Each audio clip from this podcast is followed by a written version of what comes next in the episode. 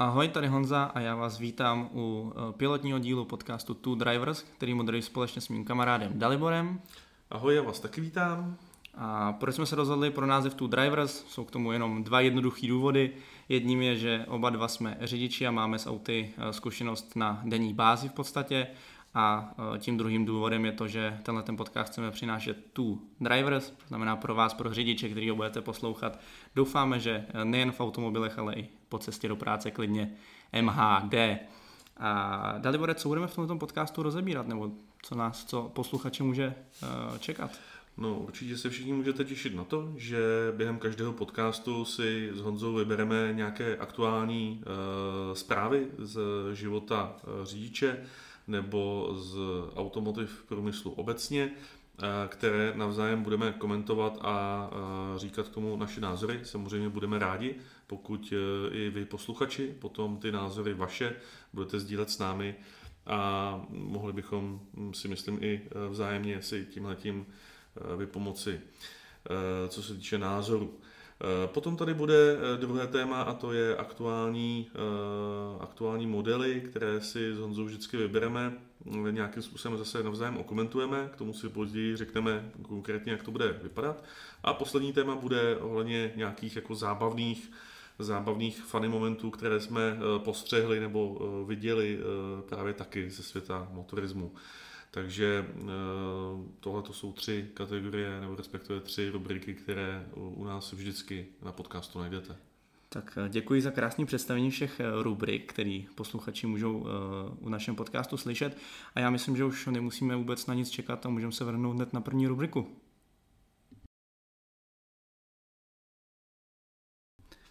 Já jsem si pro vás do dnešního pilotního dílu připravil tři aktuality, které se týkají nabíjení plug-in hybridní vozu, mm-hmm. automobilky Aston Martin a Rally Dakar ve spojení s Audi.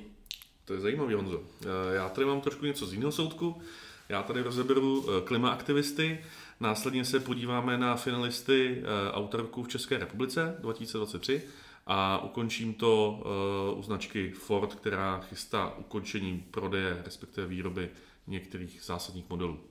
To zní nějaký velmi zajímavě, takže můžeme se asi rovnou přesunout na to. Eh, já bych teda s dovolením začal. Já bych si s dovolením střihnul, kdo začne. To není špatný nápad. Jdeme takže, na to. Jdeme na to? Dáme na teď. Dáme na teď. Takže kámen, nůžky, papír, teď. teď. Vyhrál jsem. A, jako takže vždy. je to tvoje, Dalibore. Děkuji. Takže eh, první, první novinka, kterou si chceme rozebrat, eh, co já jsem teda mě zaujalo, že klimaaktivisté opět řádili, v Evropě zautočili na Toyotu a BMW stovkami falešných reklam.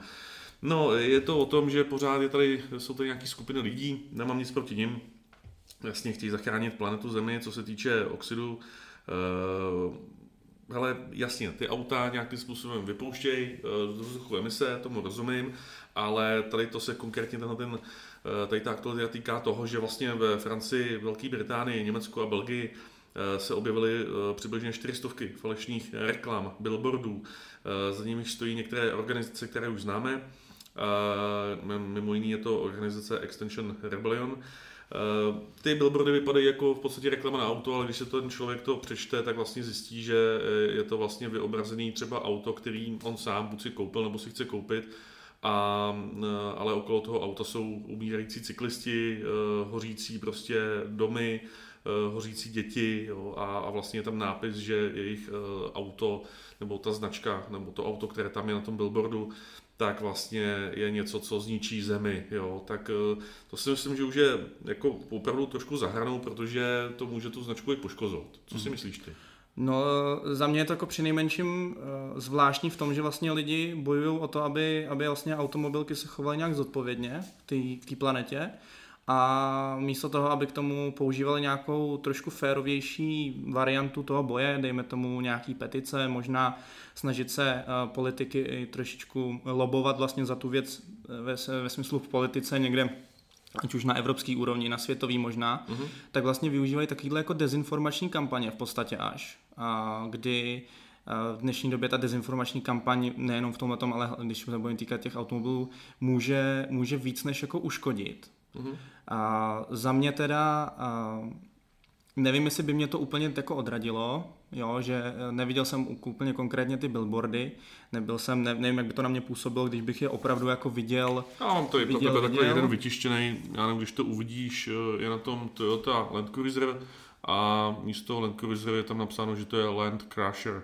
Uh, Dominate Life, uh, tak já nevím, jak to na to je působí. Jako působí to na mě, uh, působí to na mě zvláštně, minimálně když bych si neověřoval informace, což si myslím, že tahle ta kampaň asi bude hodně se snažit tlačit na lidi, kteří, kteří třeba si tolik ty informace neověřují a, a, a věří vlastně skoro všemu, co se to, tak určitě věřím tomu, že se to může projevit může projevit minimálně na tom, že ta automobilka může být zahlcována e-maily, telefonáty, prodejci určitě. lidé můžou určitě možná i odstupovat od nákupu vozidel z toho důvodu, že viděli nějakou reklamu a, a vlastně díky tomu si to auto jako nekoupí nebo reklamu. Viděli tenhle ten billboard? Poškozování značky, jo. To, uh, druhá věc je ta, že třeba mm, jak nedávno se zase uh, klimaaktivisti přilepili na stánku uh, Porsche vlastně uh, chtěli, chtěli jídlo na objednávku a kýbl na moč nic nedostali, ale přilepili se, myslím, že to bylo v muzeu dokonce, teda Porsche, a přilepili si k zemi a pak tam dokonce jeden z nich měl i problémy vlastně nějaký zdravotní, že tam musela přijet záchranka, protože se mu odkrvovala ruka nebo překrvovala ruka a tak dále. Takže myslím si, že tady to není cesta, že bychom možná skrz náš podcast, eh, aspoň já bych teda chtěl vzkázat všem klimaaktivistům, hele, dělejte, co umíte, ale neblokujte nám výjezdy z tunelů, nepřilepujte se nám eh, v muzeu automobilů a nevylepujte eh, falešné billboardy, Místo toho radši eh, opravdu aktivně se zapojte třeba do politiky nebo eh, někde, kde to skutečně budete moci aktivně ovlivnit a ne jenom, že budete někde něco blokovat, špinit ničit a tak dále. A nemáš třeba, nemáš třeba v tomhle eh, kontextu pocit, že lidi, kteří se vlastně k těm automobilům přilepují, dejme tomu, viděli jsme záběry i z... On se přilepil k podlaze, ne k autu. Aha, tak já to jsem teda viděl... takhle daleko to nedošlo. Já že jsem se... teda ještě viděl záběry z, myslím, že to bylo z nějakého veletrhu, z, ze stánku Ferrari, kam se, kam se tito aktivisté eh, přilepili přímo na vozidlo.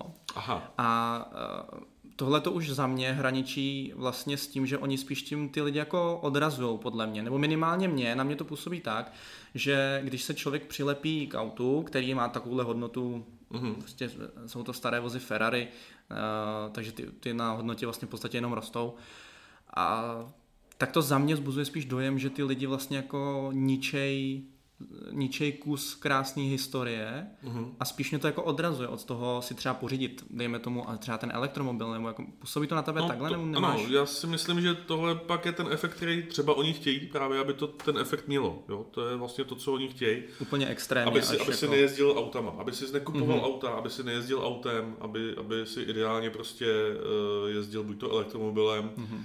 i když, když blokují třeba ten výjezd tunelu, co jsme tady zažili v Praze, tak eh, tam je jim jedno, jestli blokují auto, který je hybridní, benzínový, naftový nebo elektrický. Mm-hmm. Jo, to oni nerozlišovali v tu chvíli. Takže je otázka, co je vlastně jejich cílem, jestli aby se vyráběly jiný auta, nebo aby se auta nevyráběly vůbec. To je taky těžký právě z toho potom posoudit. No nic, já bych se posunul k dalšímu tématu. Určitě, povídej dál. Uh, druhé téma, které tady máme, a to si myslím, že je hodně zajímavé téma, uh, auto roku 2023 v České republice zná své finalisty. Já bych se možná v tuhle chvíli toho tématu moc nezastavoval, já bych chtěl jenom spíš jako říct, ten, kdo to nepostřehl, tak finalisti v této anketě jsou BMW X1, Ford Ranger, Honda Civic, Peugeot 408, Renault Megane E-Tech a Volkswagen ID Bus. Já bych si možná jenom tebe, Honzo, zeptal, jestli tam máš nějakého favorita. Za mě můj favorit z téhletý šestice Musím říct, že eh, bylo by to těžký, protože eh, vím, že Renault Megane E-Tech je jako hodně schopný auto, eh, velice zajímavý, velice pokrokový, ale zase na druhou stranu třeba ten Volkswagen ID Bazík mě svým designem opravdu dostal, takže tam bych měl těžký rozhodování, ale spíš bych tam radši viděl možná mezi těmi finalistami i někoho jiného, ale ten tam bohužel není. Co ty? Rozumím. Já z toho, jak to čtu ten, eh, čtu ten seznam, tak eh, a viděl jsem některý z těch vozů, tak eh, za mě mám dva favority. Jednoho, kterýho by, kterýmu bych to přál, tak je určitě Volkswagen ID Bus, což je jako velmi povedený auto od Volkswagenu, elektromobil. Mně se to jako moc líbí, je to mm-hmm. jako moc pěkný auto. ale upřímně bych to uh, přál asi Fordu Rangeru. Mm. Z tý, myslím to spíš tak, že bych to auto asi vlastně jako nejraději používal z té finálové skupiny, takže spíš takhle na to asi koukám uvidíme, uvidíme, který auto to vyhraje. Víme, kdy se bude vyhlašovat auto roku? Eh, vyhlašovat eh, se eh, bude určitě v tomto roce a dozvíme se to už za tři týdny. Čili je to někdy, tuším, že na začátku, pardon, na konci, na konci ledna, což už v tuhle tu chvíli je někdy za nějaký týden v podstatě. Záleží, kdy to vydáme, ale předpokládám. Záleží, kdy to posloucháte. Přesně taky, tak. No. Jestli to stihneme. Takže je možný, že už jako posloucháte a víte, kdo je finalistou. My zatím finalistu neznáme a, a doufám, že ho poznáme brzo. Výherce, výherce myslíme. Uh, výherce finále. Ano, pardon, to no. nevadí. Dobře, a já bych se teda přesunul ještě možná k tomu, co ty si říkal, které auto bys tam rád viděl? Není tam na tom seznamu. Uh, takhle, ono je spousta, o kterých bych tam rád viděl. Uh, nemyslím teď konkrétně opravdu nic konkrétního, um, ale jsou auta, která byla v evropské anketě autorku a vlastně do té české finálové uh, šestky se nedostaly uh, a v evropské finálové šestce nebo osmičce byly. Takže tam jako říkám, jsou, jsou nějací, ale není tam nic konkrétního, mm-hmm. spíš jako, že mi tam nějací víc jich tam chybí. A tady z té šestice prostě vybrat něco, něco, že by to bylo extra, to se úplně říct asi bohužel nedá.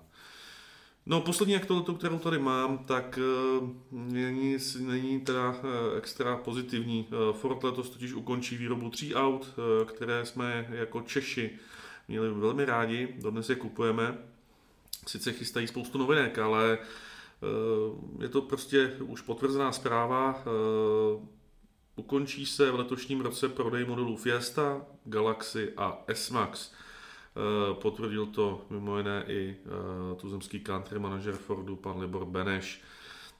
Mimo jiné tam i zmínil to, že do roku 2025 nejdéle by měl skončit Ford Focus. Jsou to docela zásadní novinky, si myslím. Pro mě docela zásadní modely automobilky. Určitě, určitě. Eh, takže mm, samozřejmě otázkou, otázkou je, s čím, s čím přijdou. Mm-hmm. Samozřejmě tady potom říkají, že budou něco, eh, budou nějaké novinky, mm, OK, ale vlastně auta, který jsme měli rádi, který vlastně fungují na tom trhu, tak jako končí. A není to jenom Ford, jo. jsou to další automobilky, které skončily prostě s autama, které byly v prodejích hodně vysoko a ty automobilky prostě s nima kočejí. Třeba i příkladem je Škoda Fabia Kombi, kdy vlastně nová generace Fabie už se nedělá ve verzi Kombi. To jsem četl, že se zrušila vlastně jeho, jeho výroba. Jako samozřejmě asi můžeme jenom debatovat o tom, proč se to tak děje. Uh, otázkou je, jestli to opravdu má takový smysl tím, že oni to zruší, uh, ty modely, eh, které jsou oblíbené tak eh, jestli to je z důvodu výrobních kapacit, nebo jestli je to z důvodu toho, že eh, právě mají udělat místo novinkám, které přijdou. Eh, každopádně prostě je to, je to fakt, který si myslím, že by bylo dobrý zmínit, takže jestli máte zájem si koupit od Fordu Fiestu nebo Galaxy nebo S-Max, po případě ještě i v příštím roce třeba uh, Focuse, běžte do toho, protože jsou to poslední možnosti. A když se na tyhle ty modely podíváš, máš eh, s nima konkrétníma nějakou, nějakou jako zkušenost vlastní, že jsi vlastnil, řídil? Tak, hele, eh, takhle, já osobně eh, měl jsem i tu čest, že jsem nějakou chvíli u značky Ford působil, takže jsem zažil v určitých model, modelových letech právě tady ta auta. Za mě jako Fiesta Focus, hm, super hatchbacky, který si myslím, že jsou určitě v tom, eh, v tom lepším eh, průměru eh, než, než jako zbytek, zbytek vlastně konkurentů. Rozhodně minimálně podvozkově jsou ty auta skvěle vyladěný, mají super výbavu, kvalitou, co se týče mm, jako elektroniky asi v pohodě, nebo zpracování, horší je to s motorama, nebo bylo to horší s motorama, ale tak samozřejmě vždycky je to v okusu. Jo, známe ten uh, známý for, Fordem tam a vlakem zpátky, nebo to, že uh, prodejci Fordů přibalují kromě manuálu do svých vozů také pro nové majitele jízdní řády českých dráh. Takže ne, jako Ford Myslím si, že jsme si... momentálně urazili spoustu řidičů značky Ford a tímto se neomlouváme. Eh, ne, tak jako, hele, proti Fordu žádná. Eh, za mě ty auta mají svoje kvality, jsou, jsou fakt jako dobrý a určitě, určitě taky dobrý to, že jako Ford jediný dělá dvě velký MPVčka, S-Max a Galaxy. To teďka je dělal, když už vlastně ostatní pomalu od toho úplně ustoupili. Takže za mě jako dobrý a S-Max vlastně byl první sportovní MPVčko, že jo? Takže jo, a určitě ty poslední modelové roky, ať už eh, co potkám na silnicích, ať už to Galaxy nebo, uh, nebo S-Max, mm-hmm. tak jsou jako relativně hezký auta na to, jakou, jakou vlastně uh, sekci oni, jako pro koho jsou cílený. Pro rodinu, no. A, a jsou, jako, jsou, jsou to velmi jako hezký auta a Ford do nich umí i, i třeba s vyšší výbavou, s nějakou sportovní výbavou hodně, v úvozovkách řečeno, přidat i takový jako šmrt, že to auto není úplně jako ošklivý. Není mdlý, není mdlý, je, je zajímavý a hezky se na něj kouká. Takže určitě, jak říkám, pokud jste o tom uvažovali, nebo po třeba teď po těch názorech, které jsme vám tady řekli, uvažujete najednou o tom, že byste si koupili Galaxy nebo S-Max, běžte do toho, jsou poslední možnosti. A, a určitě ještě teda zmíním uh, RS-ového Focuse, který, mm. který za mě jako velmi povedený auto.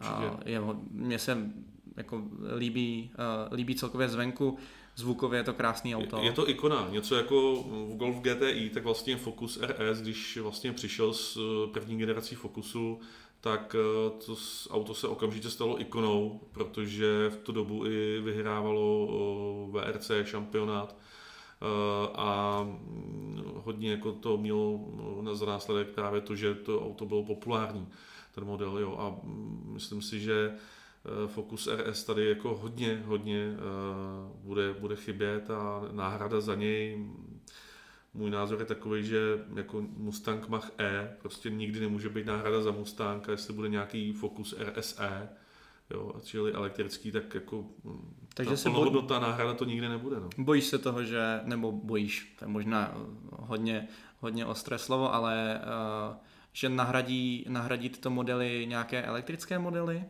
Tak je to, Myslíš, je to něco, co, co asi se dá očekávat, protože takhle se to děje v automotiv průmyslu napříč ostatními automobilkami, takže u Fordu asi nepůjdou jinou cestou. Takže my budeme pro vás určitě tohleto téma, eh, téma sledovat i nadále a jakmile budeme mít nějaké novinky, tak eh, se určitě v tomto podcastu o nich eh, zmíníme.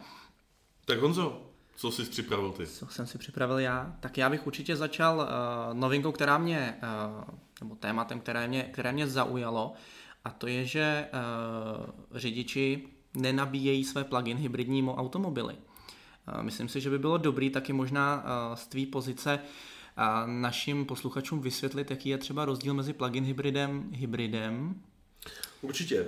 Tak vlastně hybrid má několik verzí, jo? není jenom jeden hybrid.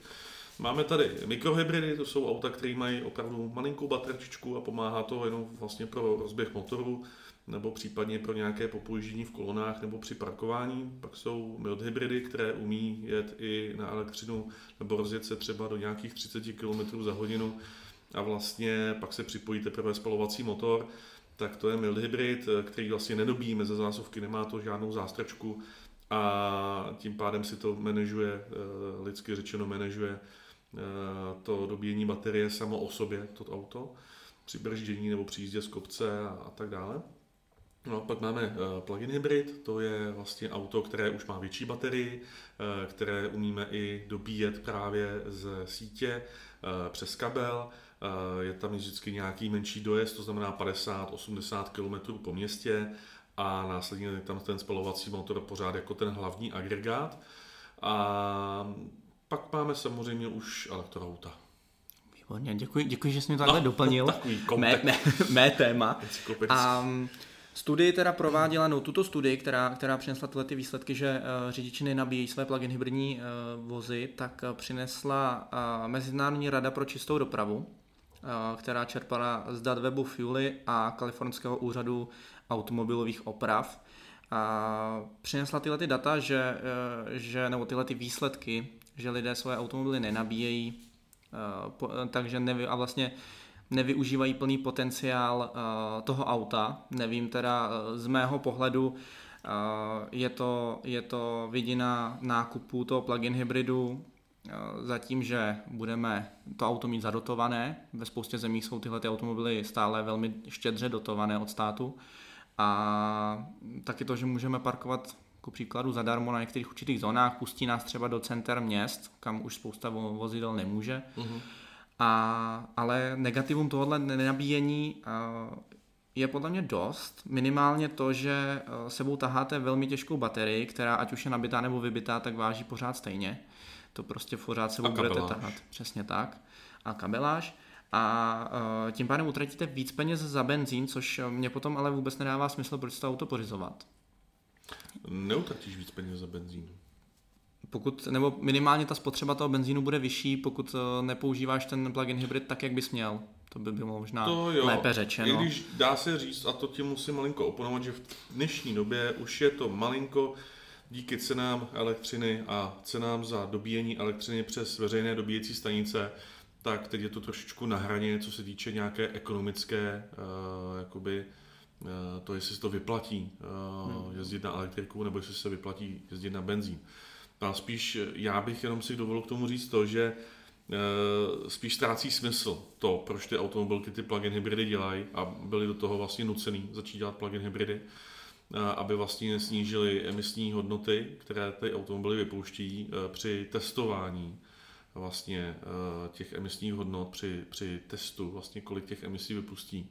A takové auto vlastně, když jde na ten test, tak má samozřejmě nabitou baterii, a tudíž tu, tu trasu, která je daná, tak eh, vlastně ujede eh, za úplně jinou spotřebu s úplně jinými eh, emisemi, než když právě ten člověk potom to auto používá bez dobíjení, tak vlastně teď nechci říct, že je super to, že se používá nabíjení, nebo že by se používalo nabíjení, abychom měli nižší emise. Samozřejmě má to taky nějaký přínos, ale všichni víme, že to není úplně asi cesta Eh, která by nás spasila. Spíš chci říct to, že eh, se tím potírá vlastně to, proč se ty plug-in hybridy fakt vyrábějí. Jo?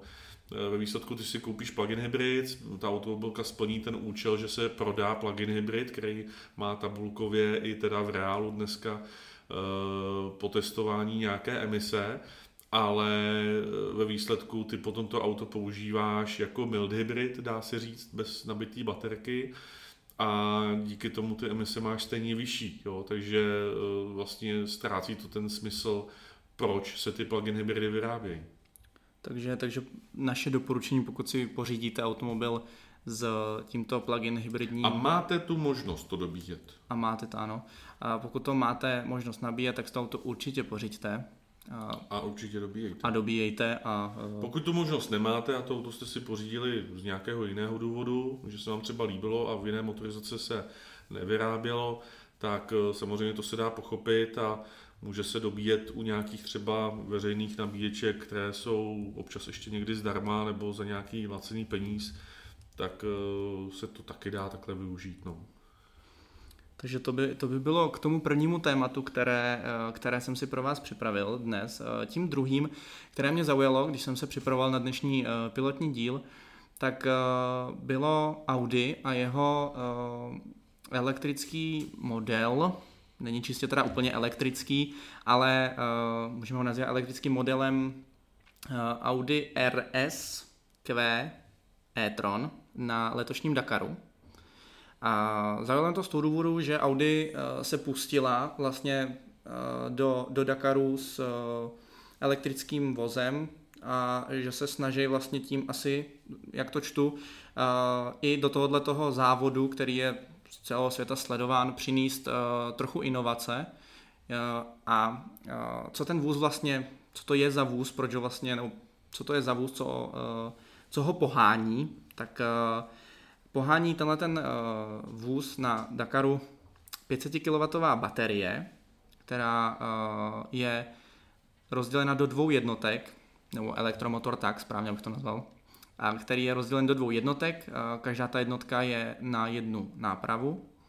Dohromady teda přináší výkon 500 kW, zhruba nějakých 680 koní, ale samotná tahle ta baterie by určitě nezvládla tenhle ten eh, e-tron udržet naživu po celou tu eh, danou jízdu, tu etapu eh, Dakaru, takže mu pomáhá dvoulitrové TFSI, uh, které má 200 kW, nějakých zhruba uh, 268 koní uh-huh. a doplňuje teda ty dva, dva motory. Je to čtyřkolka, je to Bugina, Audi, Audi odlehčovalo jak mohlo, uh-huh aby se vlastně tou váhou těch baterií nevešla do sekce uh, nákladňáků, což mě, což mě vlastně, když jsem viděl ten model, tak mě, uh, tak mě velmi uh, překvapilo, mm-hmm. že, že vlastně by se to řadilo už do sekce, jako tou váhou do sekce nákladních automobilů. Um, a ještě jsem chtěl k tomuhle tématu doplnit jednu věc, omlouvám se za svoje pauzičky. A chtěl jsem se tě zeptat, jestli náhodou nevíš, jakou takovýhle automobil má nádrž připravenou na, na uh, Rally Dakar, protože mě tahle ta informace na tom zaujala uh, možná, když to řeknu úplně, úplně nejvíc. A ten spalovací motor, se tě zeptám, funguje na to, aby dobíjel baterie, eh, které potom pohání elektromotor, je to tak? Ano, jako generátor. Jasně, jasně, takže on jede ve stálých otáčkách, jo, to je potřeba říct z hlediska pak té spotřeby a tak dále, jo, protože i přes, a TFSI si říkal. Ano, říkal To znamená, že to je motor, který je uh, přeplňovaný turbodmychadlem. Ano. Čili on může jet na vlastně, aby měl nejvyšší uh, výkon, Otázka je, jestli výkon nebo točivý moment, na čem to jako uh, tam potom dobíjí. Eh, tak eh, si myslím, že ta spotřeba nemusí být úplně vysoká eh, a ta nádrž by možná mohla být třeba i jenom nějakých 50 litrů. Tak to jsem taky čekal a na, v článku, který jsem se k tomuto připravil na garáž.cz, uvádějí, že nádrž má 295 litrů. To je zajímavé. Což, je, což mě jako velmi překvapilo. Já nevím, hmm. jestli jsi ten model viděl, jak vypadá. Viděl jsem, jak se šplhá po Duně a jak vlastně vyšplhal úplně, dá se říct, nevyšplhatelnou Dunu. Myslím si, že to bylo určitě tím, že ten benzinový motor má e, těch 200 kW, což teda jenom právě Monzo je 272 koní. Omlouvám se. Protože přepočet z kW na koně je 1,36, jenom pro tvoji informaci. Tak to se omlouvám. A Moje ne, chyba. Tak to pro příští špatně, podcasty. špatně jsem to zde přečetl. No ale tak je to, je to zajímavé určitě, jako 290 litrů to už by samo o sobě vlastně mohlo jenom jedna ten dvou litr a to už by asi pak hmm. zase nemělo ten asi výkon. Možná nestíhalo. Nemáš tam mimochodem točivý moment, který to má, ty elektromotory, protože to je jakoby u elektromotorů hlavní jako devíza a, a určitě i na Rally Dakar si myslím, že to bude jako spíš eh, ten točivý moment. Eh, hodnota, která by mohla zaujmout naše posluchače oproti těm 680 koním eh, výkonu. Eh, než to dohledáš, tak eh, já bych jenom chtěl říct, určitě najděte si na YouTube to, jak Audi RSE Tron vlastně šplhla na Dakaru ty Duny, protože to opravdu, kdo z vás to neviděl, stojí za zhlednutí pro každého automobilového nadšence. To auto tam předvádělo neskutečné, neskutečné výkony. A pokud to Honza nenajde, jakože to asi nenachází, asi, tak to asi, za domácí trošku... úkol si udělá poznámku a můžeme tady do našeho mikrofonu konečně cvaknout a uh, Honza si to napíše a určitě, určitě si na příští uh, do, do, doplní, Doplním své znalosti, to se, to se omlouvám eh, vám posluchačům i Daliborovi, že to, tuhleto informaci jsem si nezjistil. Můžeš, můžeš klidně pokračovat a dál. samozřejmě to jde. Za mnou poslední téma, které jsem si, novinku, kterou jsem si pro dnešní díl představil, představil, pardon, připravil, tak je... Představ nám. Představím vám. Je to, je to tedy uh, loučení uh, s modelem DBS od značky Aston Martin. Pro mě značka Aston Martin velmi velmi oblíbená mm-hmm. a mhm. loučí se uh, s modelem DBS uh, verzí 770 Ultimate. Mm-hmm. Což já myslím, že jako ty Něco jako, s Jamesem Bondem, nevím. Uh, ne, ne, sice tento model, jeho historie sahá až do roku 1967, objevil se i v mm-hmm. Jamesi Bondovi. Mm-hmm. Schválně si víš, v jakých, eh, v jakých filmech? Eh, to nevím, ale určitě něco vím a možná bys to ten posluchačům našim mohl říct, proč je vlastně značka Aston Martin tvoje oblíbená. A tak značka Aston Martin je pro mě uh, oblíbená také z toho důvodu, že já uh, ve své práci tímto vozem, od, jedním vozem, jedním modelem od značky Aston Martin jezdím. Jedná se konkrétně o Aston Martin Rapid, wow. čtyřdveřovou uh, verzi, pět, pardon, pětidveřovou i s kufrem uh, verzi A tak on šesti... Rapid ani dvoudveřový nebyl, pokud vím. A nebyl konkrétně vyložený Rapid, ale byl Rapid a teď já nechci... No ne, to byla DB9 si myslím, nebo DB D, já myslím, že Rapid S, ale nechci úplně zavádějící informaci. To zavádějící informace. Ale když tak, dohled, když, tak, když tak dohledáme, ale, ale to nebude problém. A Takže jezdí... proto je oblíbená. Promiň, já jsem ti toho skočil, aby naši posluchači věděli, odkud vítr vane. Přesně tak. Uh, abych to teda doplnil, Aston Martin Rapid 6-litrová V12, uh, která... Myslím si, že Honza potom tam může prostřihnout zvuk třeba ze startování toho auta, protože samou o sobě tohle to fakt jako chcete slyšet po ránu.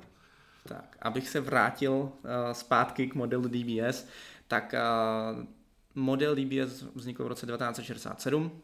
Tahle ta verze, která vlastně ukončuje jeho, nebo přichází jako ta loučící se uh, edice, tak uh, je již uh, čtvrtou edicí, nebo čtvrtou nějakou úpravou není, uh, která přichází uh, tou první, která má i, uh, která přišla v roce 1967, 69, uh, byl, uh, v ní byl, tak abych se opravil, v ní byl 4-litrový uh, motor V6, potom už se automobilka s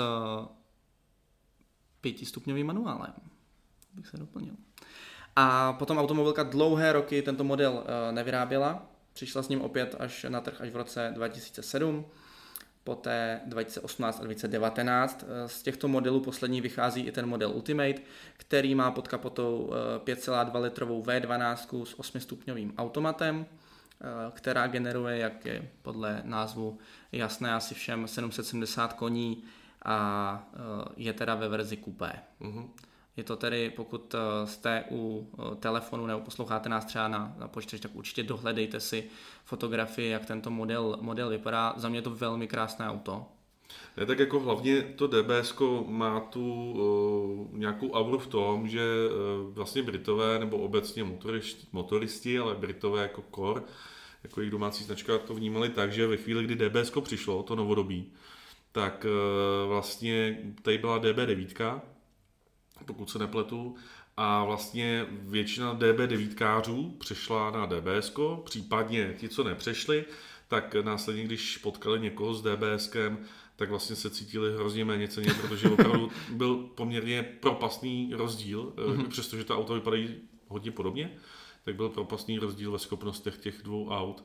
Eh, bohužel jsem to neměl možnost vyzkoušet, ale i z různých článků eh, od specialistů, třeba Top Gearu, je to známo, že prostě DBS bylo úplně o ničem jiném a že v tu chvíli opravdu nemělo smysl si DB9 kupovat. Jo, že ten, kdo se vlastně rozhodl pro DB9, tak eh, asi měl nějaké finanční problémy, protože jako není jiný důvod, proč si nekoupit DBS. Tak to jen tak na okraj, proč DBS je vlastně taková ikona uh, britského automotiv průmyslu. Přesně tak. Já jenom doplním, že uh, tento model, ne tento konkrétní nový, ale uh, model z roku 2007 až 2012 uh, se objevil ve, film, ve filmech Casino Royale a Quantum of Solace uh, o agentovi. Abychom to úplně doplnili, tak Casino Royale se točilo v České republice. Tak, máme tu krásnou, krásnou návaznost na uh, naší maličkou zemi. Takzvaný oslý můstek. Krásně. A uh, my se budeme moc pomalu, ale jistě přesunout do další sekce.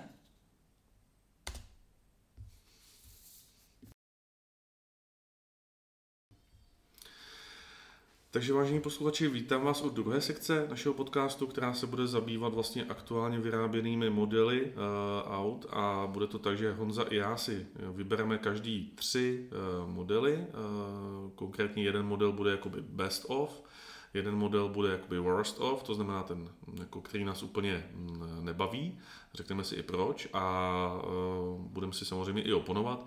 A pak tady bude takový takzvaný šedý průměr, což uh, si zase potom vysvětlíme, proč šedý průměr, nebo proč to auto vnímáme jako šedý průměr. Může to být pro vás samozřejmě nějaká, jakoby, uh, nějaký poznatek uh, z našich hlav, proč si myslíme, že ta daná auta řadíme tam, kam je řadíme, a třeba to někomu z vás může pomoct. A samozřejmě, kdo z vás eh, s námi bude nesouhlasit, může to komentovat, kdo s námi bude souhlasit, může to komentovat taky do komentářů eh, na platformách, které toto umožňují. Takže první určitě u této sekce může začít Honza, protože minule jsem začínal já. Takže Honzo, eh, co jsi pro nás připravil tentokrát? Já jsem si teda do této sekce připravil tři automobily, a začnu tím pro mě asi nejhorším, nebo tím, co mě vlastně jako nejméně baví, nejméně mi to přijde jako hezký a asi bych si to auto ani nepořídil. Mm-hmm. Tak je to BMW i3, to Vím, teda... že jsi tady připravil fotky. Krásné fotografie, velmi ošklivého vozu. Jedná, my víme samozřejmě, o co se jedná, vy, ale... Vy, pokud nás posloucháte, tak si to určitě dohledejte, ale myslím si, že většina z vás ví, o co se, o co se jedná. Je to teda, pokud se nepletu, tak je to eh, první pokus BMW o elektrický automobil z té jako úplně novodobé historie, nebo novodobé z posledních pár let, tak je to model, který odstartoval společně s modelem i8 tu, tu elektrifikaci pomalou BMW. Je to takové kompaktní auto do města, to, se, to je jedna z těch asi málo plusů, které bych mu jako přiřadil. A tento model konkrétně se teda eh, s okolností přestal vyrábět k loňskému prosinci, mm-hmm.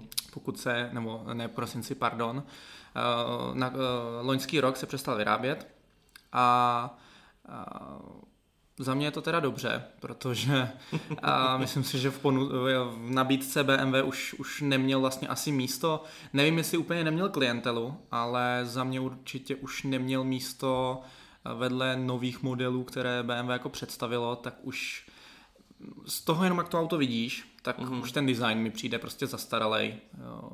Takhle, já za, za mě jenom asi budu oponovat, protože uh, já osobně si nemyslím, že to je nějaké skvělé auto, ale na druhou stranu majitele, kteří to auto mají a které já znám, tak mě osobně řekli, že jsou s tím autem nadmíru spokojení a že jim to vlastně splňuje to, co, eh, to, to, co, to, co vlastně oni od toho auta očekávají. Na druhou stranu eh, zároveň je znát, že oni to nevnímají, že by si koupili BMW. Oni vnímají, že si koupili i3. Mm-hmm. Jo, takže Možná to neřeší jako bavráka, možná to řeší prostě jakože elektroauto, tím jim to vyhovuje, ale možná je to právě to, co tobě, proč ti to přijde jako vlastně to worst, jako to špatný, nebo, nebo hrozný, že vlastně jako auto vůbec nepůsobí jako Bavorák. Já vlastně jako největší problém, který s tím autem mám, nebo proč jsem ho jako přiřadil do téhle kategorie pro dnešní díl, tak je, je vlastně ve výsledku asi jenom to, jak to auto na mě jako působí. Hmm. Jaký to na mě má, dává, jako jaký to vydává signál, jaký, to, jaký z toho mám dojem. Hmm. A je to jako prosklený hezky a má to tady zrovna na obrázku je relativně hezký kola, ale jinak prostě vlastně se mi to nelíbí, to auto, jak je prostě postavený. Hmm a, a určitě bych si ho nepořídil. Taková novodobá multipla, no. No, je to, je, no to hezky, to, to popsal moc hezky, to teda jako, to, to, to až jsem nečekal, že, že takhle tvrdě. Vystihneme. A vystihneme přesně tak. Jako viděl jsem spoustu lidí, že to auto mají, i tady u mě kousek od uh, mého bydliště vlastně spousta eh, lidí to auto má. Uh-huh. Potkávám se s tím i v práci a uh-huh. neřídil jsem to, takže nemůžu úplně soudit, jak to, jako to má jízdní vlastnosti. Nevím, jestli ty si to auto se v něm svezl, ať už na, jako Svezl řidič. jsem se v něm, řídil jsem ho byť krátce eh, a není to na to, abych mohl o tom tvořit soudy, jestli je to fajn auto hmm. nebo není to fajn auto ale jako jel se s tím dobře, ale říkám, ten i můj dojem je ten, že to auto jako obecně, jako automobil funguje tak, jak má, mm, to. ale uh, pro mě to není jako bavrák. Kdyby to třeba vyráběli jako mini, dovedl si to představit možná, jako kdyby na tom byl ten znak toho miniho, tak jako OK, elektrický mini, MPVčkový do města, by mi to dávalo větší smysl, než když na to prostě nalepili znak BMW. Na druhou stranu to autolka potřebovala uh, elektroauto, který se bude uh, prodávat hojně, což se jim teda splnilo, si myslím, uh, protože si tím snížili flotilové emise. Jo, takže když jako, se jako... teda snížou ničím jiným, proto ho mohli přestat vyrábět a, a je to taková zase automobilová ikona toho automobilového průmyslu, nějaký milník v, u značky BMW. A za mě teda jenom jedna věc tomuhle autu, když ještě se k tomu vrátím. Uh, Uh, ono to vyšlo v podstatě v podobnou dobu, jako představili model i8. Mm-hmm. Což uh, naopak je model, který se mi moc líbí. Mhm. A, a nevím teda, jak je na tom s prodejem, ale myslím si, že na tom špatně nebude. No ale zase tak slavný to taky úplně nebylo. A když jsme ty dva modely vzali, vyšly ve stejnou dobu, oba dva elektrické modely, a čekal bys třeba, a, že ta i, nebo řekl bys, že ta i3 bude mít větší úspěch než ta i8? Hmm. To je, to je zajímavý, uh, hele, těžko říct, jo, protože, jak říkám, ten, ta i3 mohla oslovit i lidi, kteří si by si v životě Bavaráka nekoupili. Mm-hmm. Naopak ta i8 uh, mohla oslovit podle mě jenom lidi, kteří si kteří byli jako bavráčtí a chtěli mm-hmm. si koupit elektroauto. No minimálně jsem jich viděl víc těch i3 než těch i8. Tak, přesně tak. Samozřejmě za to asi mohla i ta cena, i co se týče toho, jestli to auto je nebo není praktické, ale zase uh, mám i v blízkém okruhu majitele i8, který to auto by prostě za něj dal ruku do ohně, jo, takže mm-hmm. Hele, špatný auto to nejsou, uh, ale prostě asi si oba dva u BMW představujeme něco Úplně, jiného než tady ty Ička. Přesně tak a rozhodně za mě tedy uh, to nejhorší, co, se mi, co jsem našel, nebo co jsem si připravil pro tento, pro tento díl. A já budu tedy s dovolením pokračovat. Určitě. A Budu tedy pokračovat s modelem, uh, který je za mě uh, velmi povedený.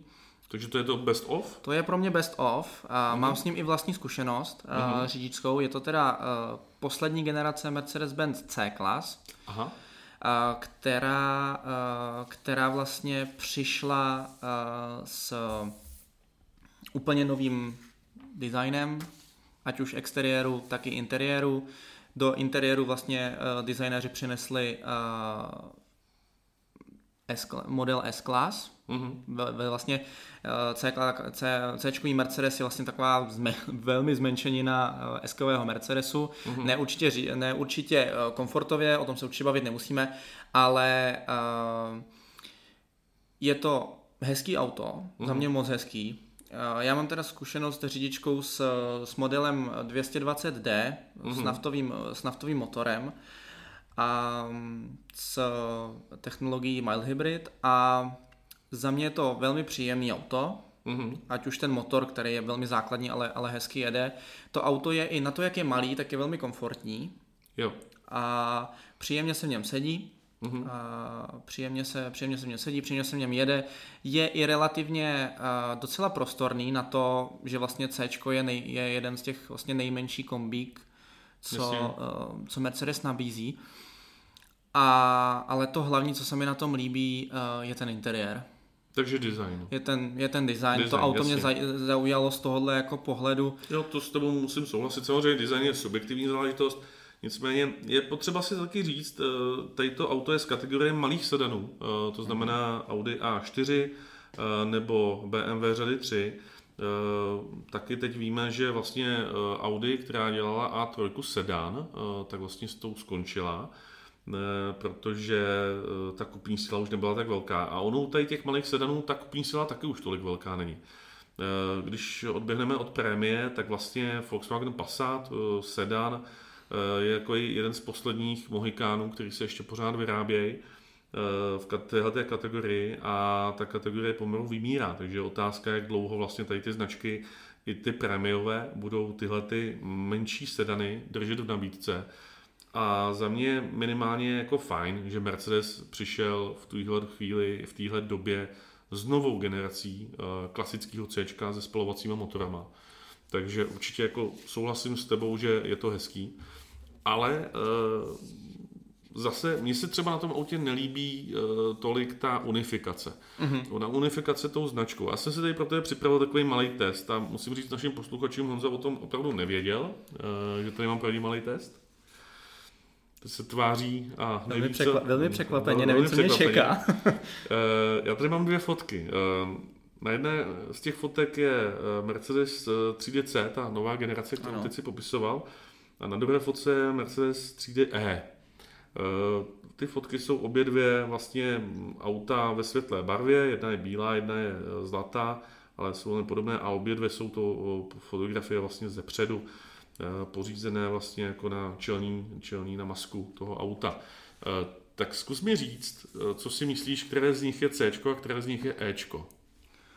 Když se, když se na to tak podívám, Je to teda velmi složité, ale, a, ale takhle z toho, když vystřelím první můj, tak uh, to nahoře bude Ečko a to dole bude Cčko. Tak můžu ti říct, že jsi se právě netrefil. Přesně jsem se netrefil. Aha.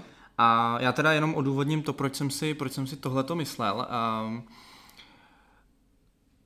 vypadá to daleko větší, to auto, na této fotografii, kterou samozřejmě diváci nemohou vidět, ale... Uh, My ji střihneme třeba potom do YouTube. Ano, nebo si ji samozřejmě můžete najít na na stránkách uh, netcarshow.com netcarshow.com určitě. Dohledat si, dohledat si tuhle fotografii.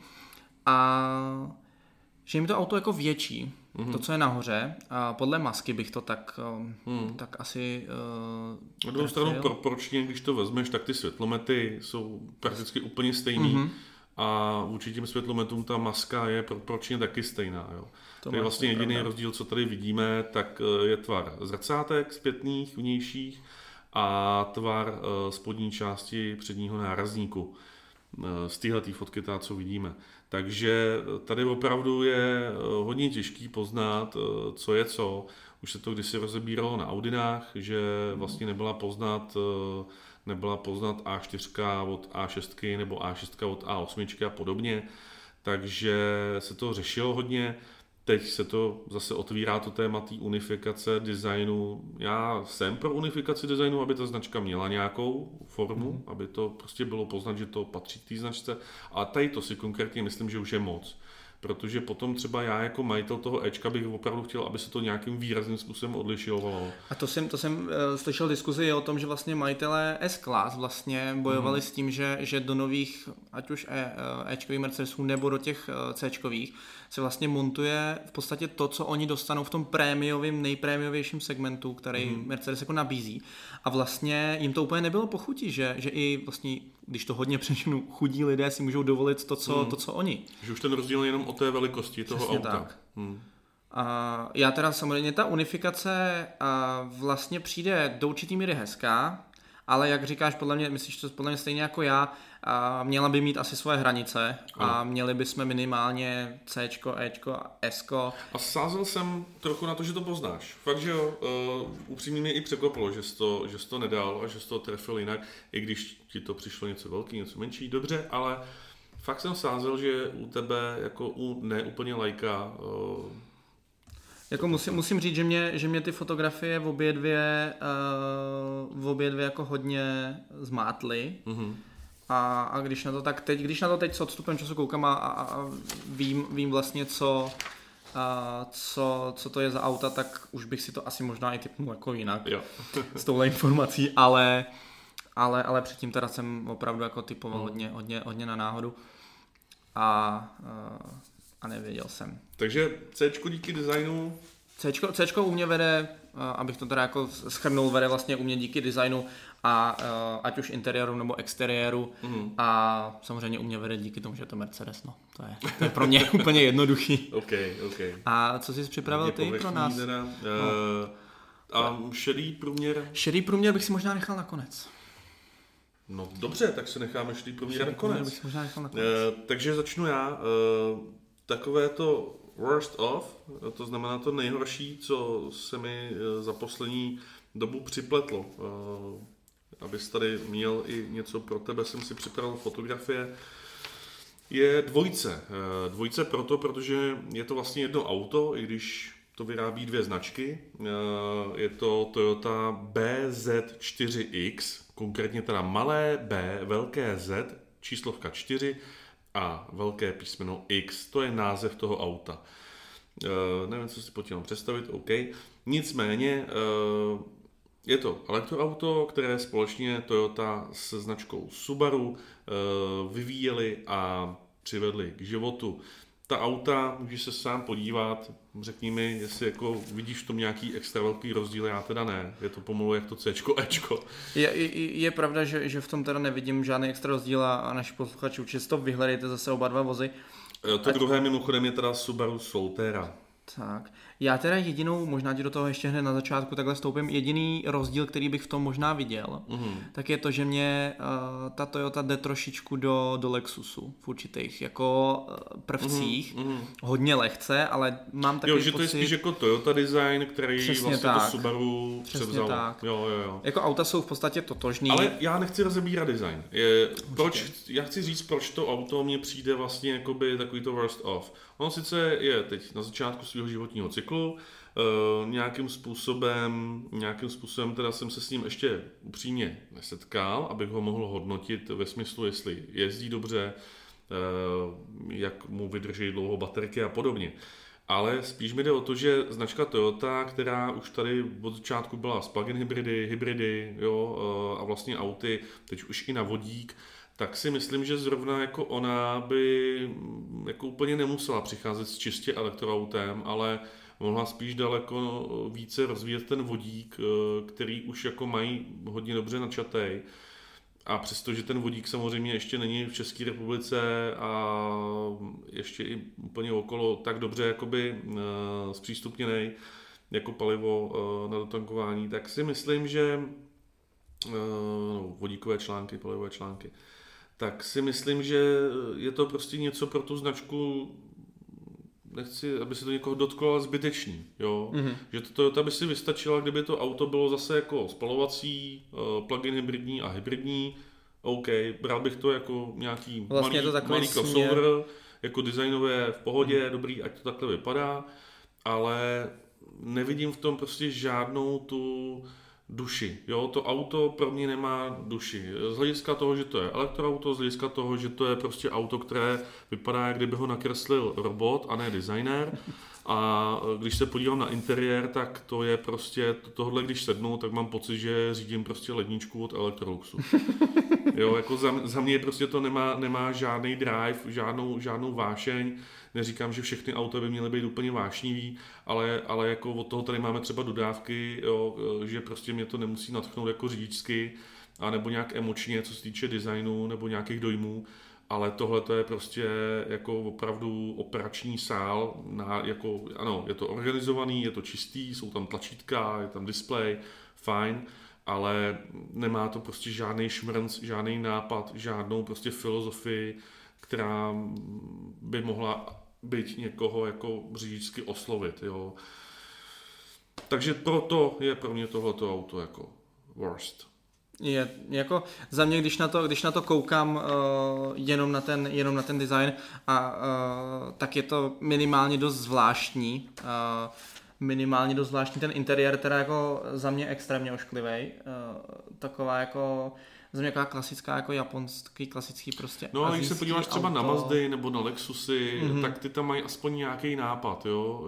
Uh, mají tam, mají tam prostě nějaký šmrnc. Uh, ta Toyota s tím Subaru, ještě jak na tom dělali asi společně a potřebovali něco unifikovaného, co by neobrazilo ani jednu kategorii jejich řidičů, tak tím se to prostě ještě víc prohloubilo, taková, jako když to řeknu, nějaká jako strojovost, jo, nebo jak to mm-hmm. říct. Jo, ne, v tom, v tom vůbec opravdu ne, nelze hledat žádnou emoci. A já, já teda musím, uh, musím souhlasit s tebou, s tou myšlenkou uh, Toyota elektromobil, že mi to nepřijde, nepřijde mi to tak třeba sexy, jako když BMW přišlo s elektromobilem, Mercedes. Mm. Přijde mi to takový jako ohejbání se uh, kvůli něčemu, co všichni jako kam mm. ten trend směřuje a, a, a Toyota se odklání od těch jejich hybridů, v čem jsou jako vlastně, když si představím slovo Toyota, No se to tak... neodklání, spíš jako přichází s modelem, který, jak říkám, uh, oni se mohli držet toho plug-in hybridu, nebo mohli to přinést jako menší auto mm-hmm. na palivové články, na, na vodík, v tom, by, v tom si myslím, že by mohla být jako obrovská revoluce, nebo to auto by mohlo být fakt jako velkou revolucí, stejně jako byl Prius na začátku mm-hmm. revolucí v hybridech, tak myslím si, že tohle auto, kdyby přišlo jako vodíkový, tak uh, oproti Toyota Mirai, která je prostě jako sedan uh, velký, tak to si jen tak jako někdo jako vodíkový auto nepořídí. Je. Tak tohle to je, když bych uh, dostal jako nabídku, nebo možnost mít něco takového na vodík, tak mě to dává větší smysl než v obří sedan. Jo? Že prostě tady ten prostor nějaký je, je to nějakým způsobem praktičtější, menší uh, byť, ale praktičtější, že to je vyšší, má to větší kufr a je to prostě škoda, že se vydali tou cestou toho elektromobilu. je, je, je, to, je, to, je to zvláštní a já teď si, když vidím spojení Subaru, Toyota, pokud se nepletu, tyhle ty dvě automobilky spolu, nevím teda jestli úplně spolu, ale mají jeden model, který si, každá automobilka, který si je velmi podobný. Mm-hmm. Pokud jsem pak jsou to modely BRZ a mm-hmm. GT86. Přesně tak. A máš ty, když se vrátím k tomu spojení, uh, vidíš v tom nějaký jako uh, záměr nevím, jako jestli zase vzkřísit nějakou jako spolupráci, nebo jako vidíš v tom nějaký důvod, proč zrovna jako se spojili a ter, konkrétně na takovém jako modelu? Jako ten důvod určitě někde bude uvedený, určitě se to někde dočteš mm-hmm. v tiskovém prohlášení nebo v nějakém rozhovoru z eh, autosalonu, eh, z výstavy, která probíhala, eh, tak určitě se dozvíš od zástupce Toyota nebo od zástupce Subaru, proč ty značky spolu takhle spolupracují. Mm-hmm. Já se přiznám, že jsem si na tady ten díl tady to nepřipravil. Ale z tvýho, když vezmu tvůj pohled, vyloženě eh, čistě. Můj, můj názor, co si myslím, je to kvůli tomu, že vlastně eh, značka Subaru potřebuje trošičku oživit modelovou nabídku, mm-hmm. která není úplně tak fajn, obrovská, i když jako Subaru jsou skvělý auta, ale potřebuje prostě tu nabídku větší. A když už prostě Toyota něco dělala, tak si jim asi hodilo, že Subaru k tomu přihodilo nějaký vývojáře nebo nějaký prostředky a vlastně to auto jedno se potom rozdělilo mezi ty dvě značky. A poslední věc, která automobilka z toho bude víc těšit podle tebe? Eh, já si myslím, že určitě ta Toyota, protože předpokládám, že jako eh, subaristi jsou pořád jako víc jakoby uh, nějakým způsobem založený mm, více konzervativně a spíš právě ty Toyotáci jsou takový progresivní mm-hmm. uh, už díky tomu, že vlastně, jak říkám, ty hybridní ústrojí tam jsou nějakou delší dobu.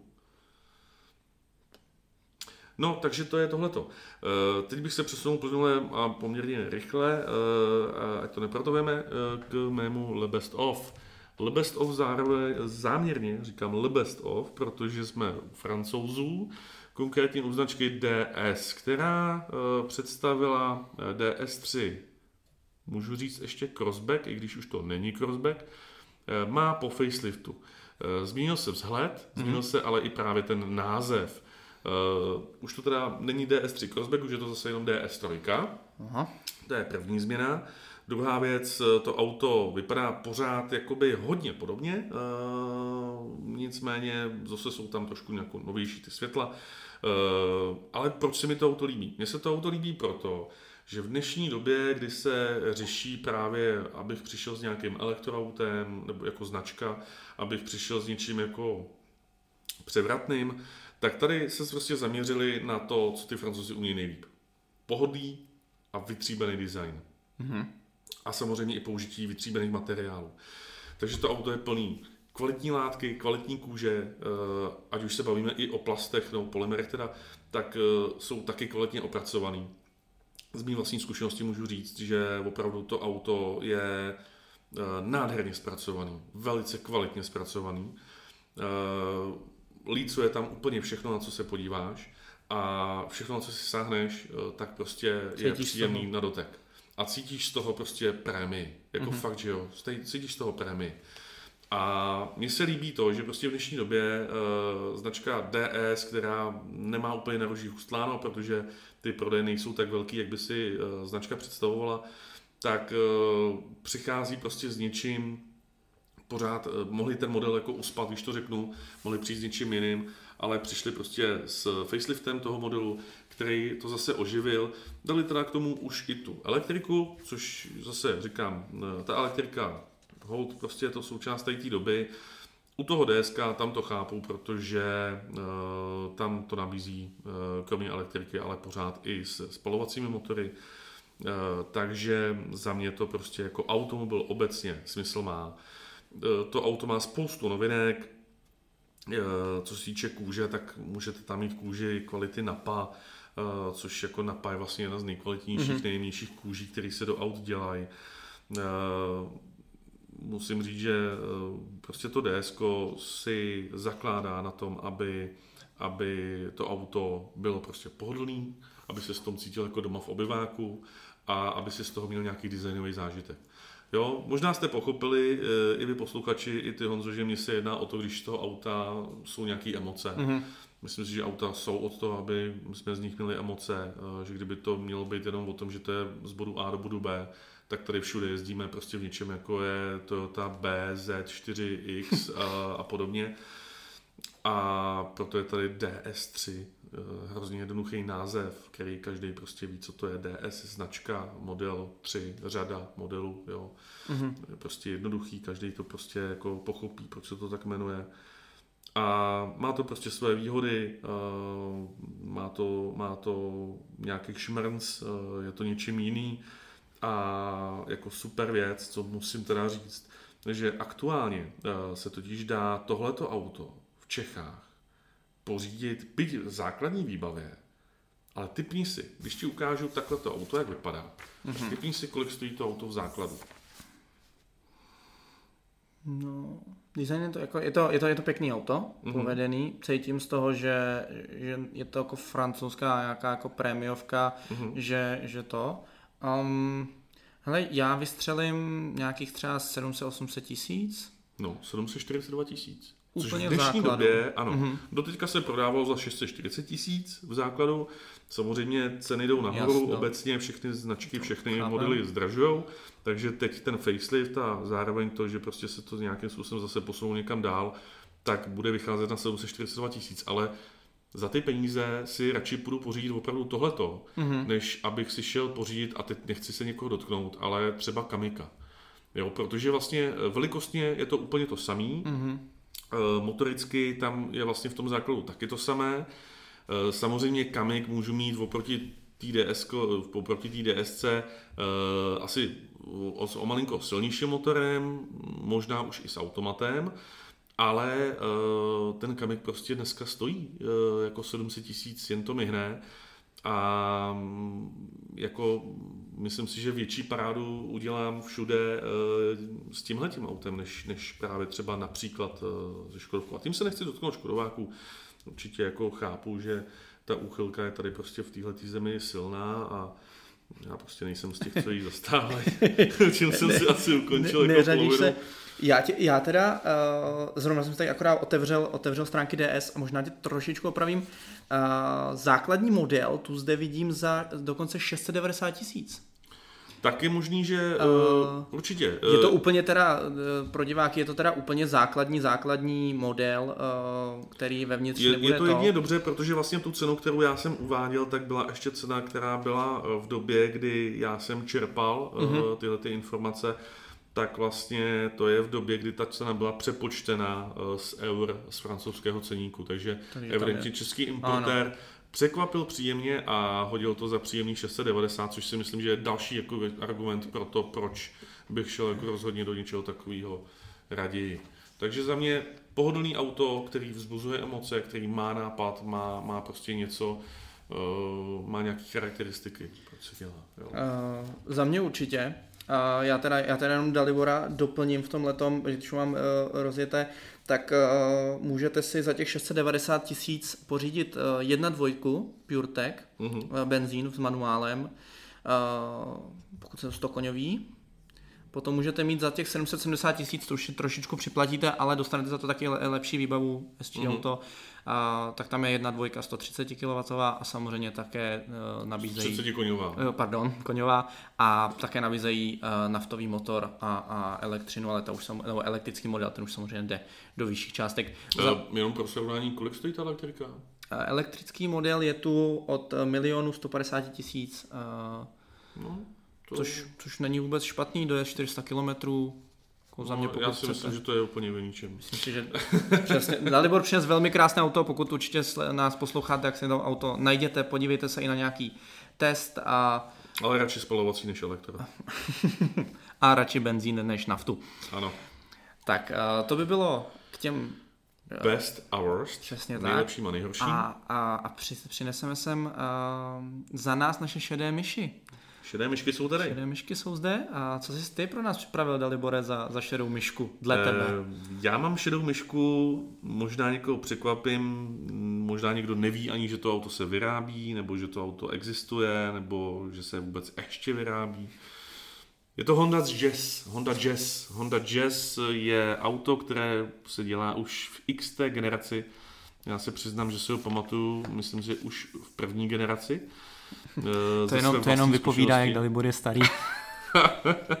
to není zase tak dávno, ale uh, to auto, mně se líbí na tom to, že ono si to od té první generace drží, dá se říct, furt stejný jako nápad. To auto je plus minus stejný, co se týče designu. Samozřejmě jsou tam jiný světla, předek, zadek, lehce se mění maska a tak, ale pořád je to malý MPVčko, který cílí hlavně na to, že tam je velký vnitřní prostor a jenom pro vaši představu, jestli jste si to, jestli jste to nikdy neviděli, jako fakt se podívejte na Hondu Jazz. Za mě je to zbytečně přehlížený auto, který může nabídnout to, co nabízí jiný auta, které se tady mm, jako prodávají v Čechách, eh, který jsou třeba dobře o nějakých 50 tisíc levnější nebo 70 tisíc levnější, ale nedosahují rozhodně těch kvalit té Hondy. Mm-hmm. A to si myslím, že je potřeba říct, že ta Honda uh, Možná tím, jak je vlastně kvalitní a jak se o ní nepíše, že by byly solávací akce, eh, že by byli majitelé nespokojení, nebo že přišli s něčím revolučním. Ta Honda je značka, která prostě se drží nějakých zajetých kolejí, prostě normálně v tom jako postupuje dál a dělá to nenásilně. Mm-hmm. Možná to je ta jako škoda v tom, že e, není tolik známá, že se o ní tolik nepíše, protože to není ničím extra zajímavý, na druhou stranu je to vždycky auto, který funguje. Znám spoustu majitelů Hondy CRV, který na to nedají dopustit a který to auto mají hrozně dlouho a který prostě by to za nic nevyměnili. A my máme vlastně společnou kamarádku, která jo, jedním jezdí. Přesně takže... tak, tímto zdravíme Alenu. Ahoj, ahoj. Eh, takže eh, jako víme o tom, že ty Hondy, eh, a i z mých vlastní zkušenosti, ty Hondy prostě byly vždycky jako opravdu hodně spolehlivý auta a prostě jsou to takový šedý myši toho automobilového světa. Jo, lidi, jako když si řekneš, ale Honda, dobrý, jsou takový ty fory, jakože uh, moje, uh, teď nevím, kdo to řekl, ale uh, myslím, že někdo řekl, že uh, moje, uh, moje Audi vyhrálo Dakar a tvoje Honda seká zahradu. Ale uh, je to, je to, je to Prostě Honda, Honda Jazz, za mě přihlížená šedá myš, která ale uh, má co nabídnout a uh, rozhodně by si uh, lidi, kteří nás poslouchají, uh, mohli to auto najít a mm, pokud o něčem podobném uvažují v této kategorii, tak by ho měli zahrnout do svého výběru. A, a co teda jenom konkurencí pro tenhle ten vůz? No, to je právě zmínil. to, že vlastně konkurence dříve, třeba například, co mě hned vyběhne, eh, tak je, eh, nebo tak byla eh, třeba Hyundai X20, nebo vlastně od Kia, teď si nespomenu, Kia, za chvilku si vzpomenu, ale je to prostě malý MPVčko. Jo, u, u Škodovky to může být teoreticky možná i ten Kamik, u Volkswagenu ten možná malinký T-Roc, Eh, akorát prostě Honda to nedělá ve formě SUVčka, eh, tady tu malou verzi, ale dělá to ve formě MPVčka, což je za mě furt jako lepší, protože to má prostě větší kufr, eh, má to větší prostor v interiéru, než kdyby to bylo malý SUVčko. Od Kia, Kia Carens, Kia Venga? Kia Venga. Kia Venga. No. Tady ty auta už se ale nedělají, přestali se nabízet a to je zase zároveň to, že ty MPVčka ustupují jako v těch malých třídách, takže e, někdo, kdo hledá velký prostor v malém autě, rozhodně ho nenajde v SUVčku, to si zapamatujte, vždycky ho najdete v MPVčku a myslím si, že Honda Jazz je jedno z aut, který může splnit požadavky malé rodiny nebo velké rodiny v malém autě. No minimálně za mě to splňuje uh, to, že je to jako šedá myš pro mě. Úplně jo, to auto jako... jako nezaujme, zároveň neurazí. Jako mě, mě takový, jako když bych vlastně asi nebyl úplně náročný uživatel. Jo. Potřeboval bych prostorní auto, potřeboval bych něco relativně třeba i hezkýho, uh-huh. něco, co mi soused nebude závidět. a, a může. Jako a nebo může samozřejmě, ale něco, co prostě vlastně bude funkční, nebudou s tím problémy mm-hmm. a, a bude to i vypadat jako na dnešní dobu relativně hezky, tak si myslím, že, že taky já, teda pardon, ten, ta Honda jako neurazí. A, a myslím, že vyzbral velmi dobře do této sekce za mě. Mm-hmm. A, a připomněl jsi mi ten model. Úplně jsem popravdě zapomněl, že vůbec něco takového existuje, takže, no, vidíš. takže se na to určitě ještě podívám. A název jazz jako dobrý. Jo, Pohoda Jazz, no. no pohoda Jazz, přesně. To, to, je, to je krásný. Já jsem si do této sekce uh, připravil vůz, který my jsme tu už několikrát zmiňovali. Uh-huh. A za mě je to Škoda Kamik. Aha. Za mě je to Škoda Kamik, a která dle mého názoru doteď byla v té hierarchii té Škodovky je v podstatě nejníž z těch SUV modelů, když to hodně to. A je vlastně nejmenší. Aha ale myslím si, uh, že je taky nejvíc přehlížený. Já to mhm. auto moc nepotkávám, nevidím ho. Já jo.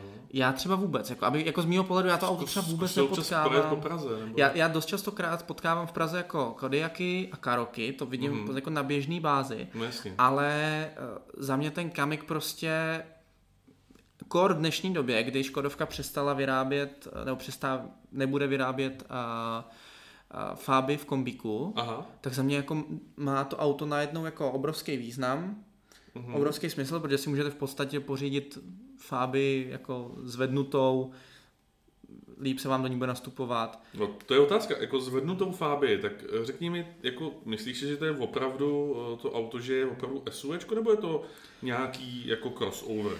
Jako, eh, když, když, když jsem eh, se koukal do sekce, když jsem ho hledal mm-hmm. na stránkách Škodovky mm-hmm. a chtěl jsem si ho dát do konfigurátoru, tak jsem na to šel přes sekci SUV. Zajímavý. Tak jsem na to šel přes sekci SUV, abych ho našel. Mm-hmm. A mám s ním teda jako řidičskou zkušenost.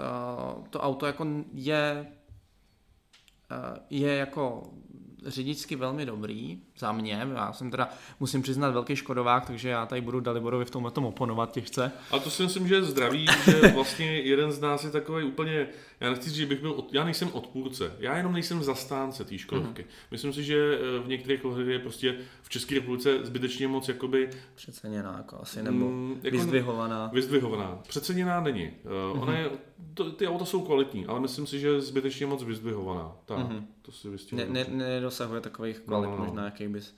No uh, a za mě, za mě nabízí uh, velké množství uh, výbav.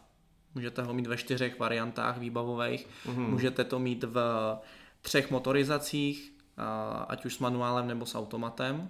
Mm-hmm. Uh, nebo respektive ve, ve dvou motorizacích s různými výkony. A je to hezký auto. Mm-hmm. Relativně asi jako za mě ano, každý ať posoudí jako za sebe. A dle mě je to teda velmi jako přehlížený model v té v tý hierarchii té Škodovky. Mm-hmm. Myslím si, že by si a uvidíme třeba za půl roku, jestli to náhodou nebude jako uh, vlastně uh, prodávanější model než třeba Fabie, nebo nebude to doplňovat tu Fabii, protože velikostně jsou si ty auta z toho, co já jsem měl zkušenost, jako dost podobný. Mm-hmm a dostanete tam vlastně jako trošku vyšší auto, znamená pro starší lidi podle mě úplně jako ideální a někdo, eh, kdo třeba by si nevybral Hondu, mm-hmm. Pohoda Jazz, tak eh, by mohl zamířit do šk- ke Škodovce jak modelu Kamik, protože cenově to taky není vůbec jako špatný. A... No ono si řekneš, cenově to není špatný, ale zatímco ty jsi mi tady vyprávěl, tak já jsem si rozjel konfigurátor Škodovky. A začal jsem na nějakých 490 tisících u modelu Style, což ano. je jako vlastně výbava, která není nějaký ten Scoutline nebo RS Line a podobně. E, takže to není žádná jako... Hitparáda, ale... Extra hitparáda, ale je to prostě něco, co by už nemělo urazit. Nicméně e, došel jsem k tomu, že jsem si tady v podstatě dal jenom motorizaci, která je teda ta 1.5 turbo 150 koní, s automatem. Eh, mám tady, mám tady eh, interiér v kombinaci kůže látka a 18 palcová litá kola a černou barvu. A jsem na 648 900. Mm-hmm. Což prostě za mě mně přijde, že je to docela dost. Co nemyslíš? Jako když, když jsme se předtím bavili o, tým, o, tý, o tom DS, o té DS trojce, tak mm. v tom srovnání, když mi to teď takhle říkáš a to ten a to ten uh, s, uh, tile je vlastně jako jedna z těch základních jako výbav vlastně, že jo. Mm. Není, to, není to nic úplně jako uh, Monte Carlo nebo, nebo to. Tak je to jako relativně asi dost peněz. Vlastně když, když se potom podívám, že můžu mít uh, vlastně uh, tuto DSK uh, sice možná s menším motorem, uh-huh. a s, třeba s tím slabším 100 kW, uh, 100 koňovým, pardon, jo. Ano. Tak ho můžu mít za 720 tisíc, tak už bych možná byl jako na, na váškách, jako z tohohle pohledu. Uh-huh. Bych asi určitě jako zvažoval, no, jestli no, jako... Jako, já ti rozumím, protože zatím, co tady zase si povídal, tak já jsem pokročil dál v našem konfigurátoru Škodovky. A e, k tomu autu jsem si přidal paket Plus, který obsahuje nějaké letkové osvětlení e, z registračních značek, nějaké jako drobnosti, co se týče jako osvětlení vozidla, parkovací senzory vpředu, vzadu, adaptivní tempomat, to si myslím, že už jsou věci, které jako parkovací senzory už by měly být v základu. Jo, to za 640 tisíc, ale OK. Pak jsem si tady přidal paket Comfort s vyhřívanými sedačkami, pak jsem si tady přidal paket uh, Travel Assist Stop, který má hlídání v jízdních pruzích nebo udržování v jízdních pruzích, navigaci a bezdrátovou nabíječku mobilních telefonů. Ještě je tady dalších x věcí, ale já už jsem na 700 tisících. To, to už jako není úplně, úplně jako málo, málo peněz, no. To zase jako... Takže jako otázkou je samozřejmě, chápu, že to pro někoho může mít význam, ale já už bych si prostě v této cenové relaci asi eh, vybíral minima, i když třeba bych šel ke koncernu, tak bych si vybíral jinde. Mm-hmm. Jo, šel bych třeba do Seatu, do Volkswagenu, podíval bych se, co mají, protože to je to, co říkám. Ta Škodovka nedělá špatný auta, ale za tady ty peníze Přijde. už radši koupím prostě mm-hmm Fouečko, který třeba si myslím, že má, nebo ne si myslím, ale je to tak, že když si sednete eh, do T-Roku a když si sednete do Kamiku, tak eh, okamžitě poznáte rozdíl v materiálech a vůbec i v tom posezu za volantem je taky rozdíl a v tom pocitu z té kabiny toho auta je prostě rozdíl. Takže tam bych šel cestou prostě eh, jiný značky za stejné peníze. To, to asi jako, neříkám, že bych si to auto pořizoval, za mě... To je další věc, jestli je jako, otázka jako jo, jako si tady jako ten typ as, auta as, za tady asi, peníze. Ať už typ, nebo konkrétně Kamik, asi by to nebyl můj favorit v té nabídce, ale za mě je to jako, jed, nebo zmi, já to auto často nepotkávám hmm. a přijde mi, že to auto podle mě není uh, není tak doceněný, jak by možná mohlo, hmm, hmm. ale je možné, že jsem se taky třeba úplně netrefil výběrem vozidla. Řekněte nám váš názor. Vy, co třeba máte kamika, nebo co jste o něm uvažovali, nebo uvažujete, tak určitě budeme rádi, když nám napíšete váš názor na to, co jsme tady teď o Kamiku řekli. A to je vlastně asi všechno k této sekci, k těmhle těm modelům. Nebo máš ještě něco, co bys mi rád uh, sdělil? Myslím si, Honzo, že tahle ta sekce může být uzavřena a můžeme jít do finále.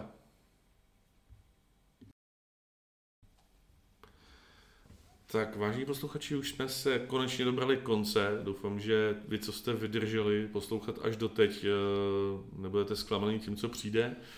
Eh, je to poselství. Vždycky na konci se budeme snažit vám eh, přenést něco, co my jako řidiči na denní bázi vnímáme v té dopravě, nebo s čím se setkáváme a co bychom možná chtěli právě. A proč ten podcast děláme? Je taky proto, že ano, chceme se bavit o autech, ale třeba budeme mít i časem nějaký větší hlas ve smyslu posluchovosti a chtěli bychom teda předat nějaký poselství vám řidičům. Eh, je mi jasný, že většina z vás to určitě dělá, ale prosím uvědomte si jednu věc. Pokud máte automatické svícení eh, vašich světlometů, respektive automatický senzor na světlomety, tak si uvědomte jednu věc. Ten automatický senzor totiž nevnímá mlhu, jako e, sníženou viditelnost. Ten automatický senzor mlhu, která je v tuhle tu chvíli nebo v tomhle období velmi, velmi častá, tak ten senzor to vnímá jako normálně bílý den. A vy, co tohle to neřešíte a nepřepnete si e, na manuální e, potkávací světla, respektive manuálně na potkávací světla, tak svítíte denním svícením. OK, jsou tady auta, které, která už mají to denní svícení tak, že svítí i zadní uh, světla potkávací, respektive zadní obrysová, ale uh, vepředu vám pořád svítí ty uh, ledky, které v mlze jsou sice vidět, ale neskutečně vypalují oči. Uh, tohle to prosím zkuste brát v potaz. Vy, co jste si toho doteď nevšimli, eh, udělejte tu věc a prosím v mlze nebo při hustém snížení přes den přepínejte eh, vaše světla z automatu na manuálně potkávací světlomety tak, abyste vepředu svítili potkávacími světly eh, se stlumeným denním svícením a vzadu obrysovými světly. Eh, na to se váže potom ještě jedna věc, to bude takové ještě druhé doporučení. Hlídejte si zase, že když pojedete v té mlze, hoďte tam ty mlhovky samozřejmě, ale jakmile ty z té mlhy vyjedete, vzpomeňte si, že těma mlhovkama svítíte a ty mlhovky vypněte, protože ve chvíli, kdy hodně lidí přijede z okolí Prahy, Honza ví asi o čem mluvím. Já úplně, úplně mi to bylo, jak ty lidi jezdí po té Praze a, jo, a, a, a svítím tam to světilko. Přesně tak. Eh, stává se to hodně často a je to i v jiných destinacích než jenom Praha. Prostě jakmile přijedete eh, z oblasti, kde je hustá mlha a vyjedete eh, na místo, kde mlha není, třeba i vůbec, nebo tam je mlha, kde je ale vidět 100 metrů dopředu, tak eh, si myslím, že v tu chvíli je opravdu mlhovka zbytečná a zbytečně tím unavujete oči ostatních jedoucích eh, nebo ostatních řidičů jedoucích za váma. Takže tohle to je jako poselství dnešního dílu, eh, zimního dílu, který vlastně natáčíme teď v polovině ledna a chtěli bychom tohleto přinést řidičům, aby příště přemýšleli a mysleli nad tím, že všechno, co v tom autě máte, není uh, samostatně automatické, ale musíte pořád to, to ovládat. A já se na závěr připojím, eh, nebo navážu tohle téma s tím, že uh, já vám to doporučuji, prosím nedělat, protože jestli vás takhle s tím tím potkám někde na silnici, tak vám asi trošičku udělám světelnou show ze zadu, abych vám jako důrazně vysvětlil, že se to Ale nedělá. Tak to bych zase Honzu upozornil, že to už je potom zase na hraně se zákonem, protože to je oslnění řidiče, nebo os, jo, prostě je to jako oslnění a dá se to brát jako uh, přestupek. Takže bacha na oslňování dálkovými světly, problikávání. Uh, není to úplně tak úplně jednoduché, uh, že bys opravdu mohl jen tak někoho uh, kdykoliv probliknout, jenom při upozornění. Ano, takže já vás stejně asi i, i s tímto doporučením od Dalibora uh, asi vás stejně vyblikám. Ale uh, to by bylo asi všechno pro dnešní podcast. Uh, doufáme, že jsme vás úplně neunudili k smrti naším povídáním, že jste si z toho něco vzali, že vás to bude uh, zajímat. A... Že budete komentovat. To je, to je to, na co se vlastně těšíme, že jste si to poslechli a fakt se těšíme na to, že nám napíšete vaše komentáře, vaše názory a my ty názory hodně rádi zmíníme eh, v dalším podcastu, který určitě až budeme vydávat, tak tam přidáme eh, jednu sekci, která se bude právě zabývat těmi vašimi komentáři eh, z toho předchozího dílu. Um, je to, je to možné, tento podcast určitě není uzavřený, může se určitě měnit do dalších dílů, přidávat se, ubírat se, takže to, že jsme na začátku zmínili, že máme nějaké tři sekce, ještě není, je možné, že se to změní do budoucna. A, bude... a je možné, že příště budeme i kratší. Ano, a, a, a že to bude vypadat jinak, takže, takže my jsme to jenom vlastně vám chtěli přinést naše myšlenky, ukázat vám, nebo uh, přinést do vašich uší uh, naše myšlenky a, a, a nabídnout... možná příště přijde i kouzelník. Přesně tak a s touhletou myšlenkou bych se dnes rozloučil. A děkuji Dalibore, že jsi dorazil a že, že jsem si mohl vyslechnout tvé názory a vám posluchačům děkuji za to, že jste nás poslouchali a uslyšíme se zase příště. Naschledanou. Naschledanou.